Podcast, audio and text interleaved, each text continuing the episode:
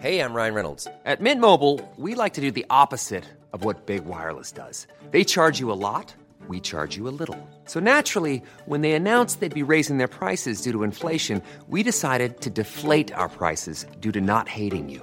That's right. We're cutting the price of Mint Unlimited from $30 a month to just $15 a month. Give it a try at mintmobile.com slash switch. $45 upfront for three months plus taxes and fees. Promo rate for new customers for limited time. Unlimited more than 40 gigabytes per month. Slows. Full terms at mintmobile.com. Why does Comcast Business power more businesses than any other provider? It has technology solutions that put you ahead, like the fastest reliable network and serious savings. Ask how to get a $500 prepaid card with a qualifying gig bundle. Offer ends 10 23 22. Restrictions apply. Call for details. Why does Comcast Business power more businesses than any other provider? It has technology solutions that put you ahead, like the fastest reliable network and serious savings. Whether your small business is starting or growing, you need Comcast Business. Comcast Business, powering possibilities. Ask about Comcast Business Internet and Security Edge. Or find out how to get a $500 prepaid card with a qualifying gig bundle. Call or go online today to learn more.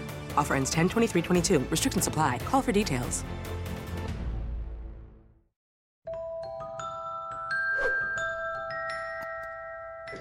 Magandang araw kwentong takipsilim at Sir Jupiter. Ako po pala si Mandy, Tubong Batangas. Gusto ko lang pong ibahagi ang karanasan ko sa katatakutan. Simulan ko na po ang pagkikwento. Nangyari po ito noong nag-aaral ako ng kolehiyo taong 2016. Marami na akong naririnig na kababalaghang nangyayari sa aming inuupahan. Pero hindi ko yun pinapansin. Bukod kasi sa mababa ang renta, ay malapit lang yun sa pinapasukan kong paaralan. Dalawang palapag ang boarding house namin. Ang kwarto ko ay sa ibaba. Lima kami roon. Bali bed space lang po kami. Hindi naman mukhang haunted house ang inuupahan namin Sir Jupiter. Katunayan nga po, ay maganda ito at malawak ang espasyo nito. May extension ito sa labas na dating parking area pero ginawang dirty kitchen kung saan doon na kami nagluluto. Bago makalabas sa dirty kitchen, may madadaanan na hallway. Itong hallway na ito ay laging malamlam kahit nakasindi naman ang ilaw. Dito ako laging nakakaramdam ng kakaiba. Kahit nang unang beses kaming nag-ikot para tingnan ang kabuuan ng boarding house na ito noong naghahanap pa kami ng matutuluyan. Parang may humaplos na malamig sa kanang braso ko. Hindi ko na lang yun pinansin, Sir Jupiter, kasi akala ko, hangin lang yun. Saka lang ako nakaramdam ng kaba nang isang araw ay lumabas kami ni Jasmine, ang roommate ko na kaklase ko rin, para magluto. Nag-uusap kami nang biglang may humila sa kanang braso ko. Napatigil ako sa paglalakad at napatianod sa hila. Gulat na gulat kami pareho ni Jasmine. Noong una akala ko niloloko lang ako ng iba naming boardmate. Pero nang mapatingin ako sa mukha ni Jasmine na namutla, tumakbo na kami palabas sa dirty kitchen. Nang makalabas kami, saka namin sinilip ulit yung hallway. Pero Sir Jupiter, wala pong tao roon. Hindi lang yun, Sir Jupiter. Mayroon ding nangyari noong nagkaroon ng birthday party sa boarding house. Lahat kami nakainom na noong mga oras na yon. Tapos inutusan kami ni Ate Julie na magluto ng prawn crackers kasi wala ng pulutan. Tatlo kaming pumunta sa dirty kitchen. Kasama ko si Tim at yung birthday girl na si Grena.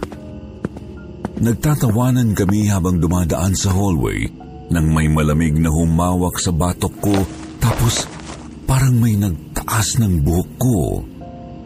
Sa kaba at gulat ko tumakbo ako habang sumisigaw. Yung dala kong prawn crackers, na ibato ko rin. Ilang oras din nila akong pinatahan at napapasok sa loob. Kinabukasan, nilagnat ako, kaya sinundo at inuwi ako ng nanay ko. Sinalubong kami ng Lola Delia ko nang makauwi sa bahay, Sir Jupiter. Pero mas lumala yung nararamdaman kong lagnat. Nang tanungin niya kung sino yung kasama naming lalaki na nakasunod sa likod namin, naramdaman kong nanlalaki ang ulo ko. Pakiramdam ko, tinatangay ako ng hangin ng mga oras na yun. Hinatid lang kami ng tricycle driver sa labas. Wala naman kasi kaming kasamang lalaki nang umuwi, Sir Jupiter. Sinaway siya ni nanay na wala naman kaming kasamang lalaki.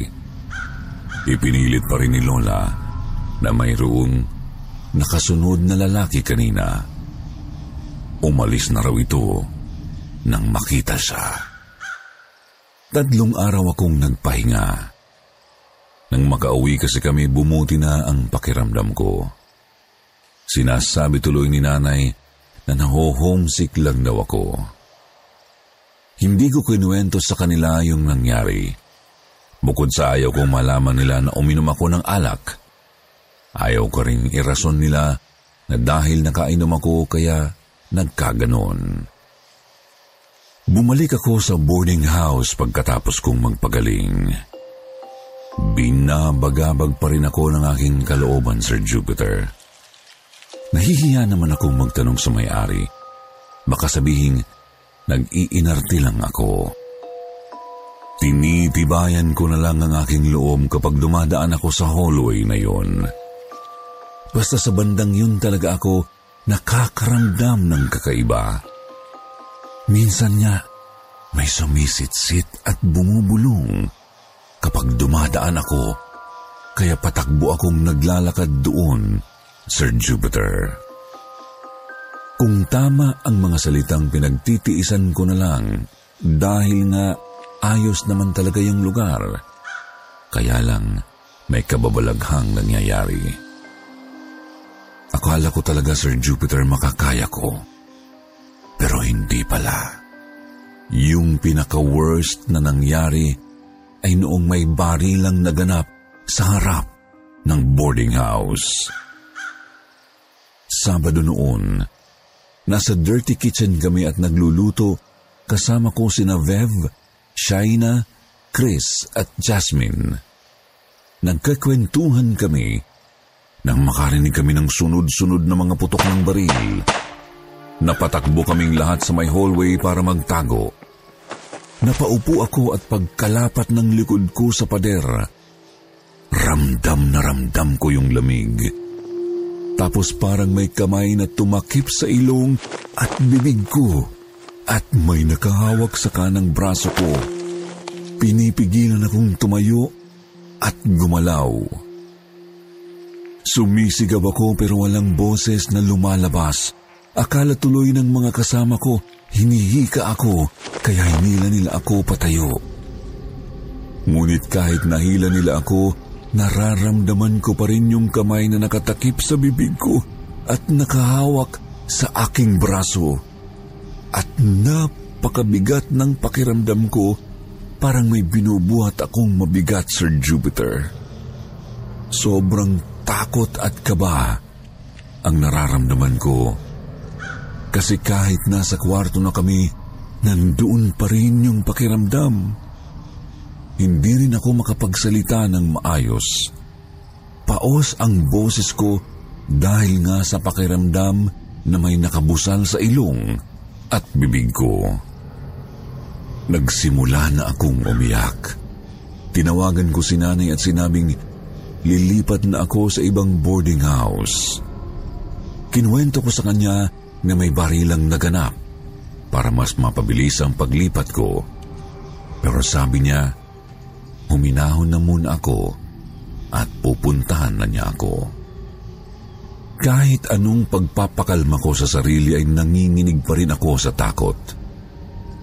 Una, dahil sa barilan, na ang sanhi ay pakikiapid daw at huli, hindi pa rin nawawala yung pakiramdam kong malamig at mabigat na katawan, pati na yung nakahawak at parang may nakabusal sa bibig ko.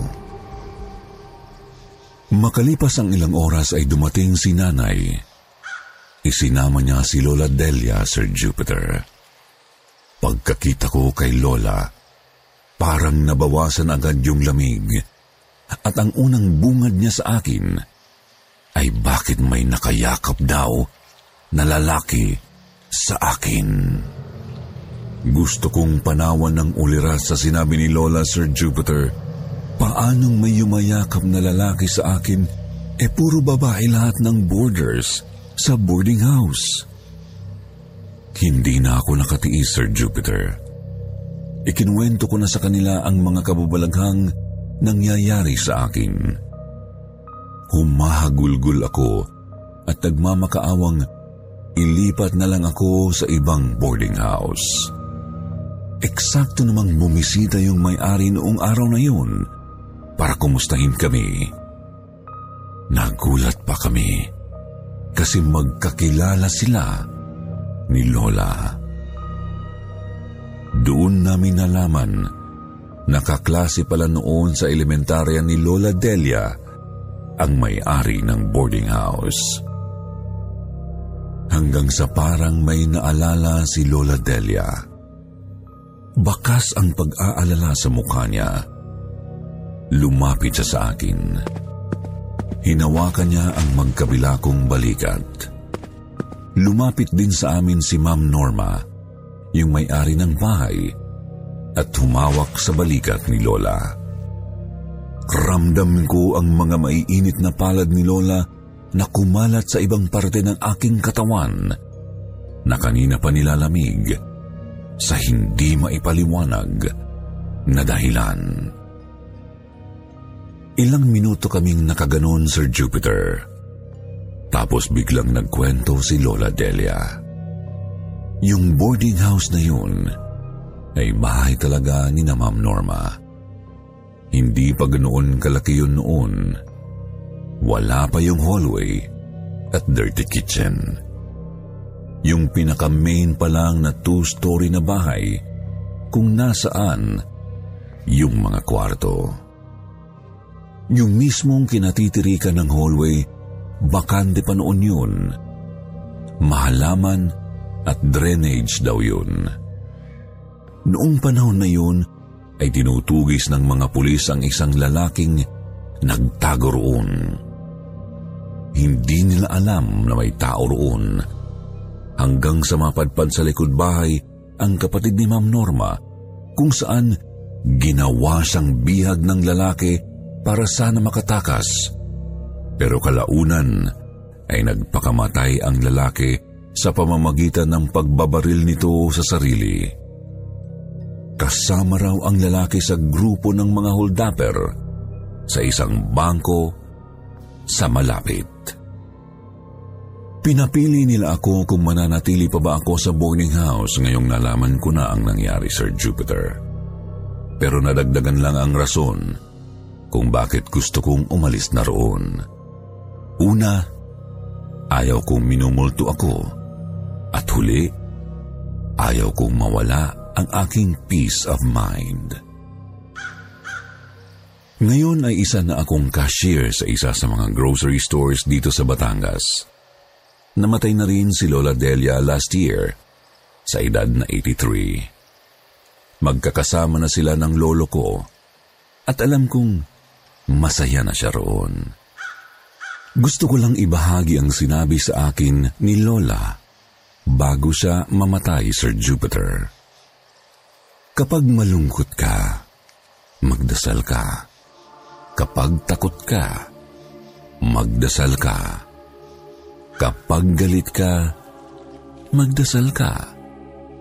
Kapag masaya ka, magdasal ka. Sa lahat ng bagay, pangyayari at karanasan, dapat nagdarasal ka upang lagi kang pagpalain ng Diyos. Dito ko napagtanto kung bakit nakayanan lahat ni Lola ang mga bagay na iyon. Lalo na nang makasaksi siya ng pagpapatiwakal dahil kasama niya ang Diyos.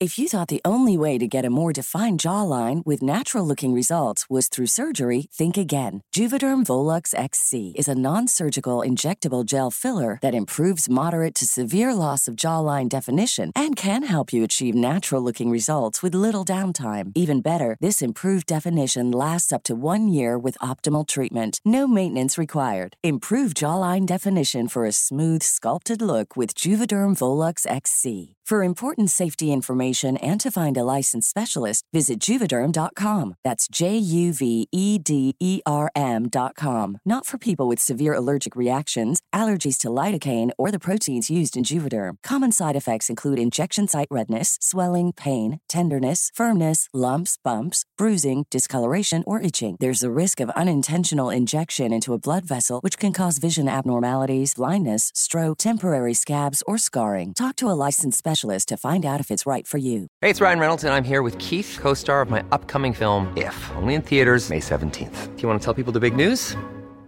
All right, I'll do it. Sign up now and you'll get unlimited for $15 a month in six months of Paramount Plus Essential Plan on us. Mintmobile.com slash switch. Upfront payment of $45 equivalent to $15 per month. Unlimited over 40 gigabytes per month. Face lower speeds. Videos at 480p. Active Mint customers by 531.24 get six months of Paramount Plus Essential Plan. Auto renews after six months. Offer ends May 31st, 2024. Separate Paramount Plus registration required. Terms and conditions apply if rated PG.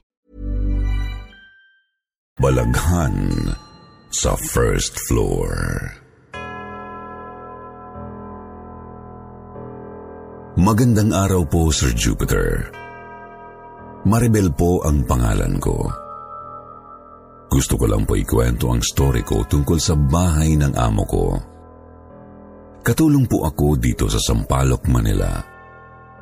Ang bahay po ng mga amo ko ay tatlong palapag. Ang ikalawang palapag po ay ginawa nilang paupahan para daw may extra income sila.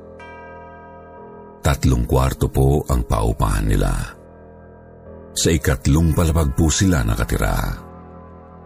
Sa unang palapag naman po ay ginawa na lang nilang bakante. Iniimbakan na lang ng mga lumang gamit. Hindi na po kasi pwedeng tirhan dahil lumulubog ito kapag bumabaha. Lagi po akong maagang gumigising para matapos ko kaagad ang trabaho ko dahil kapag wala na akong gagawin, makakapanood na ako ng panghapon na teleserye. Kaya binilisan ko po ang paglilinis ng bahay at nagluto na rin ako para sa almusal. Pumapasok po ang dalawang anak ng amo ko sa eskwela, kaya kailangan maaga akong nagluluto. Ang amo ko naman pong lalaki ay sa bangko nagtatrabaho. Ang amo ko naman pong babae ay nagbabantay sa kanilang grocery sa kabilang kanto lang naman po ito. Kaya kapag tanghali, ay umuwi siya para kumain. Habang naghahanda po ako ng pagkain sa lamesa, lumapit po ang amo kong babae at binilinan akong pumunta raw sa ibaba para maningil ng upa. Dalawa po kaming katulong dito, pero ang isa ko pong kasama na si Ate Delay ay umuwi sa kanila dahil day off. Si Ate Delay po talaga ang inuutusan ni Ma'am para maningil dahil mas kilala na po siya ng mga umuupa sa baba. Mas matagal na po kasi si Ate Delay sa kanila bilang katulong. Ako po kasi ay ilang buwan pa lang. Pero dahil wala nga siya, kaya ako ang pinapasingil. Pagkatapos po ay sinabihan niya rin ako na bumaba sa first floor para ilagay doon ang upuan daw na nasira niya. Nabali daw niya kasi ang isang paa ng upuan. Sir Jupiter nang marinig ko po yun, bigla akong kinabahan. Napatitig ako sa amo ko at nauutal po akong nagtanong. Pinapaulit ko po ang utos niya. Hindi dahil sa hindi ko narinig, pero kinilabutan po ako. Naalala ko po ang sinabi ni Ate Delay sa akin na huwag daw akong pupunta sa first floor ng mag-isa dahil baka raw himatayin lang ako. May mga nagpaparamdam daw doon na hindi raw niya alam kung ano. Kasi kapag pumupunta raw po siya, nagmamadali siyang bumalik dahil lumalaki ang kanyang ulo at kinilabutan siya.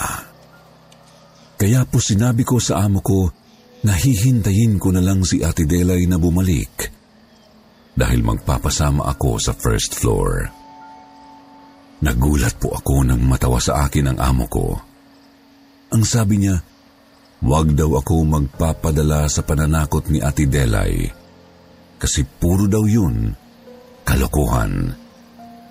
Kapag daw hindi gusto ni Ate Delay ang makakasama niya, tinatakot talaga para umalis. May pagkabuli daw po kasi yun. Kaya inutusan niya akong dalhin na agad ang upuan ng oras na yun. Tapos pagbalik raw, ay sabihin ko sa kanya kung ano ang mararanasan ko sa ibaba.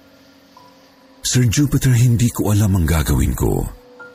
Pero may nag-uudyok sa akin na pumunta sa first floor at alamin kung totoo nga ba ang sinasabi ni Ate Delay. Kinuha ko po ang sirang upuan at binitbit ito papunta sa first floor. Pagkababa ko po sa hagdan, ay may mga taga second floor akong nakita at binabati nila ako. Yung ibang hindi ko pa kilala ay tinatanong ako kung ako raw ba ang bagong kasambahay sa taas. Tumatango lang po ako sa mga tanong nila. Pero ang mas humatak sa atensyon ko ay isang babae na tinanong ako kung saan pupunta. At nang sagutin ko na sa ibaba kasi dadalhin ang upuan para itago doon, napansin ko po na nag-iba ang reaksyon sa mukha niya. Pero tinanguan niya pa rin ako. Naguluhan ako kasi pakiramdam ko may alam ang babaeng yun sa kung ano ang mayroon sa ibaba. Halos ayaw ko na pong bumaba pero Baka mapagalitan naman ako ni ma'am kapag bumalik na dala pa rin ang sirang upuan. Tumuloy po ako sa first floor, Sir Jupiter. Pagkalapat ko po ng paa sa huling baitang ng hagdan, pinakiramdaman ko na agad ang paligid. Sinuyod ko ng tingin ang medyo malapad na hallway. Nakabukas naman po ang mga ilaw Nagsimula na po akong maglakad habang sinisiyasat ang lugar. Nakahinga naman po ako ng maluwag kasi pakiramdam ko po ay normal na lugar lang ito.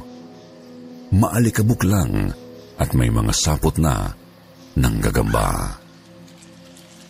Sa pagmamasid ay nakita kong may tatlo palang kwarto sa first floor. Yung unang kwarto po ay nakabukas ang pinto at nakita ko ang mga lumang gamit na basta na lang itinambak doon. Ang isang kwarto naman po ay nakapadlak ang pinto. Ipinasok ko sa nakabukas na kwarto ang dala upuan. Aalis na sana ako nang bigla kong naisip na silipin ang huling kwarto. Naalala ko kasi ang sinabi ni Ate Delay sa akin na doon daw itinatago ng amo namin ang mga gamit na hindi naman sira pero ayaw lang gamitin. Naisip ko kasi na baka may magustuhan ako na pwede kong hingiin. Habang naglalakad po ako papunta sa dulong kwarto, ay bigla kong naramdaman na parang may tumakbo sa likuran ko at dinig pa ang yabag nito paakyat sa hagdan. Bigla akong napalingon at wala naman akong nakita. Kaya inisip ko na baka guni-guni ko lang. Hindi ko rin naman nararamdaman na may kakaiba sa lugar. Itinuloy ko ang paglakad at inisip na bibilisan ko lang naman ang pagtingin. Naisip ko kasi si Ate Delay nga kapag pumupunta dito ay tumatagal siya at sinasabi niya lang ay naglilinis siya sa lugar. Pero parang hindi naman ito nililinis base sa itsura nitong namumuti na sa alikabok ang simento. Nakasarado po ang pinto nang makalapit ako sa kwarto. Pipihitin ko na ang doorknob nang marinig kong naglaglagan ang mga gamit sa unang silid. Bigla ring bumukas ang ilaw sa kwartong yun na kanina ay nakapatay. Bigla na po akong kinabahan. Doon ko na naramdaman ang lamig na nagpatayo sa aking balahibo. Para po akong natuod nang may makita akong anino na umaabot sa hallway. Umaakyat ang anino na para bang pumapatong sa upuan. Maya-maya ay nakita ko ang anino na para bang isinampay kasi nakalutang na lang ang paa niya sa hangin. Nanlalaki ang mga mata ko habang tinatanong ko sa sarili ko kung ano yun? Nagbigting anino? Bigla akong napasigaw nang marinig ko ang nagtatawanan sa katapat kong kwarto. Dalawang boses ang narinig ko. Isang babae at isang lalaki na parabang naghaharutan. Bigla po akong tumakbo paakyat sa itaas habang sumisigaw ng, May multo! Humihingal po akong lumapit sa amo ko. Sa takot ay parang segundo ko lang tinakbo ang third floor. Tinanong ako ng amo kong babae kung ano raw ang nangyari sa akin sa ibaba. Pautal-utal akong sumagot pero hindi nila ako maintindihan. Nagkahalo-halo kasi ang kwento ko dahil sa takot. Di ko alam kung ano ang sasabihin ko. Yun bang nagpakamatay na anino? O yung naghaharutan sa dulong kwarto? Pero dahil hindi nila ako maintindihan, nagpa siya ang amo ko na pumunta sa first floor. Sumama na rin po ako sa ibaba at pagdating doon ay nanginginig kong itinuro kung saan ko nakita ang anino na nagbigti. Pero nagtaka ako dahil hindi nila pinansin ang sinabi ko na parabang alam na nila yun. Mas pinuntahan po ng mag-asawa kong amo ang dulong kwarto na sabi ko ay may narinig akong mga boses. Nang pihitin po ng amo kong lalaki ang doorknob, ay nagtaka siya kung bakit daw nakalak ang pinto nito ay hindi naman daw ito isinasara. Kaya ang ginawa po ng amo kong lalaki ay sapilitan itong binuksan. Luma na ang pinto nito, kaya madaling nasira. Nagkagulatan po ang lahat ng makita namin na may dalawang tao sa loob ng silid. Mabilis na dinampot ng amo kong lalaki ang nakakalat na kahoy at ihahampas na sana niya ito sa dalawa nang biglang nagmakaawa ang lalaki. Sinabi niyang si Ate Delay daw ang nagpatira sa kanya sa kwartong yun. May pintuan po kasi papunta sa labas ang first floor, Sir Jupiter. Pero lagi itong nakalak dahil wala naman nakatira sa ibaba dahil nga binabaha. Ang susi po nito ay si Ate Delay ang humahawak. Nang malaman po ito ng mga amo ko, tinawagan po nila si Ate Delay. Pinabalik nila agad at pinagpaliwanag. Doon po namin nalaman, Sir Jupiter, na kaya pala tinadakot ni Ate Delay ang mga kasama niyang katulong ay para hindi magtagal at hindi matuklasan na pinatira niya ang lalaki niya sa first floor. Matagal na po kasing katulong si Ate Delay. Naging yaya pa siya ng mga anak ng amo namin. Panay po ang hingi ng tawad ni Ate Delay dahil sa nangyari. Pero dahil po doon, nasira ang tiwala ng mga amo namin sa kanya, kaya pinaalis na lang po siya. Nagkagalit po si Ate Delay at ang jowa niya dahil yung babae po na kasama ng lalaki ay jowa rin po ng lalaki. Two-timer po ang jowa ni Ate Delay, Sir Jupiter. Pero nalaman ko rin po mula sa mga nakatira sa second floor na dati rin palang paupahan ang first floor. Hindi lang baha ang dahilan kaya isinarado ito dahil din sa may nagpakamatay pala talaga doon na border dahil nabuntis pero iniwan ng jowa. Sa takot daw nito na malaman ng magulang na nabuntis siya at nahinto na rin sa pag-aaral, ay nagpakamatay na lang.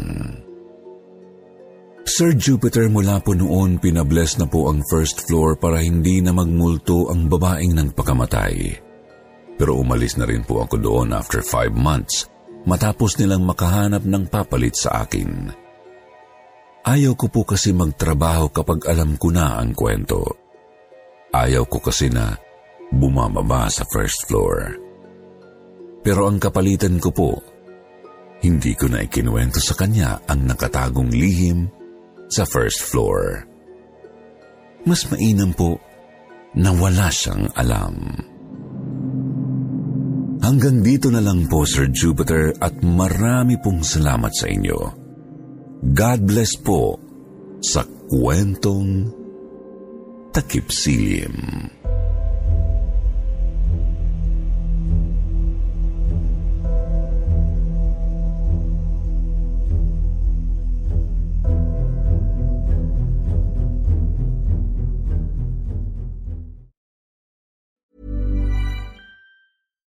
Hi, I'm Daniel, founder of Pretty Litter. Cats and cat owners deserve better than any old fashioned litter. That's why I teamed up with scientists and veterinarians to create Pretty Litter. Its innovative crystal formula has superior odor control and weighs up to 80% less than clay litter. Pretty Litter even monitors health by changing colors to help detect early signs of potential illness. It's the world's smartest kitty litter. Go to prettylitter.com and use code ACAST for 20% off your first order and a free cat toy. Terms and conditions apply. See site for details.